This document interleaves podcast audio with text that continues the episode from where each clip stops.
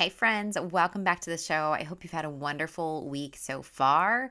I know over here it's been good. It has been up and down for sure. I feel like Roman's going through these really interesting attitude kind of phases where he's testing out like throwing a tantrum or stomping his feet or making an angry face and giving me like a huff. And I'm like, oh no, this is not okay. but working are doing our best to work through that and, you know, do it in a way that is going to teach him that these attitudes are not okay. Anywho, so today I want to talk a little bit about goals, and we're going to talk about how we measure our goals and how we track our goals and why we do that. I'm going to give you a couple examples of you know what I do and what I've done and what I what consistently works. And quite honestly, it is so much easier to see how much I've accomplished this way and just how much I'm doing and how much I'm growing in my goals. So, you're going to want to stay tuned. It's going to be so good. Hey, girl, hey, welcome to The Beautiful Shift, where we rediscover who you are outside of motherhood and create a balanced life full of purpose. I'm your host, Sarah, wife, mom, friend, and life coach. I know what it's like to wonder who you even are anymore and what happened to those dreams and desires before kids. Let's embark on this journey together to rediscovering you in this new season using tactical steps and small shifts that bring out that confident, sassy, and driven goal crusher that's ready to live on purpose and by design. Go grab that coffee, yank up your high waisted leggings, and girl, let's do this.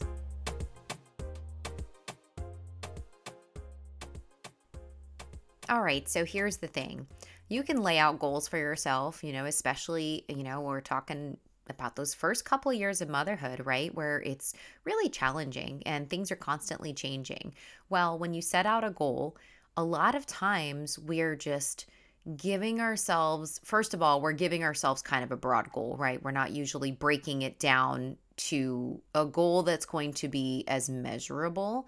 And we really need to create measurable goals. And tracking and measuring our goals is so important. And let's talk about an example here. So, something I've actually been doing and I absolutely love and wish I would have done this like a year and a half, two years ago, like is starting to track my steps a day. I have no idea like what made me think of doing this. Probably because my husband has like a this watch thing or not watch. It's like a it's called the Whoop and I know literally like W H O O P. It's hilarious. I told him I should get a whoop so that we could have we could be like whoop whoop. Yeah, okay, I'm lame. I know. So anywho, um, it tracks like his steps, it tracks his sleep, it tracks like all these different things, his heart rate, and it's very very accurate. And so I decided to get a smartwatch. I told him I wanted a smartwatch for Mother's Day, and that's what I got. Well, I absolutely love it because I wear it to track my steps every day. And I use it to kind of see what my heart rate goes up and down throughout the day, like where it gets to and whatnot too. But it's just really nice to have so that I know how active I'm actually being. And quite frankly, I had no idea before. I thought I was active and then I started tracking my steps and I was like, oh, I'm not as active as I thought I was. Well, how was I supposed to know if I wasn't measuring or tracking that? Right. And sure, we can say, like, oh, well, I go to the gym or I work out or this, this, and that. But I'm just talking on the scale of how many steps am I actually getting in a day? I'm not as active in that as I really thought I was. So now I started with doing, I think it was like seven or 8,000 steps a day. And as I walk through this fitness and um, not necessarily just fitness journey, but there's this health and wellness journey of I want to get healthier, I want to get stronger, I do want to lose weight. That is something I can lose weight. There is, I have excess weight on my body. It's not about not loving my body, it's literally just I have extra fat that doesn't need to be there. Let's just be real. So, I am okay with saying that, yeah, one of my goals is to lose weight and love my body in the process, absolutely. But I would like to lose weight and then also get stronger. And so build my stamina, all the things, you know, I have a list. But anyhow, part of it was getting more active, taking more steps a day, and being really consistent with that. That's part of my like health and wellness goals. That's something that I'm working really intentionally towards right now is just my weight loss and also my food intake and really just paying attention to a lot more things that I wasn't necessarily doing a year and a half, two years ago. And so I wasn't necessarily losing the weight in a way or getting as strong as I really could have been if I would have been a little bit more, um, I guess, a little bit more focused on measuring and tracking my food, my steps, my activity, etc. So, the cool thing about, you know, doing something like this is there's so many easy ways to track and measure things throughout our lives. And whether that's, you know, writing it down in a planner and doing the checklist, like I told you, you know, like I've talked about, or writing the sticky notes every day and writing down, you know, the different things that you are wanting to accomplish throughout the week and checking those off as you go or the habit tracker. The habit tracker is amazing. Again, if you have not gotten yourself a habit tracker and you are a goal oriented, like, I want to create habits and do all these awesome, amazing things. Get yourself a habit tracker. It is so fun. It's so cool. I'm a very challenge driven person. Everything is like a challenge to me, and I love it.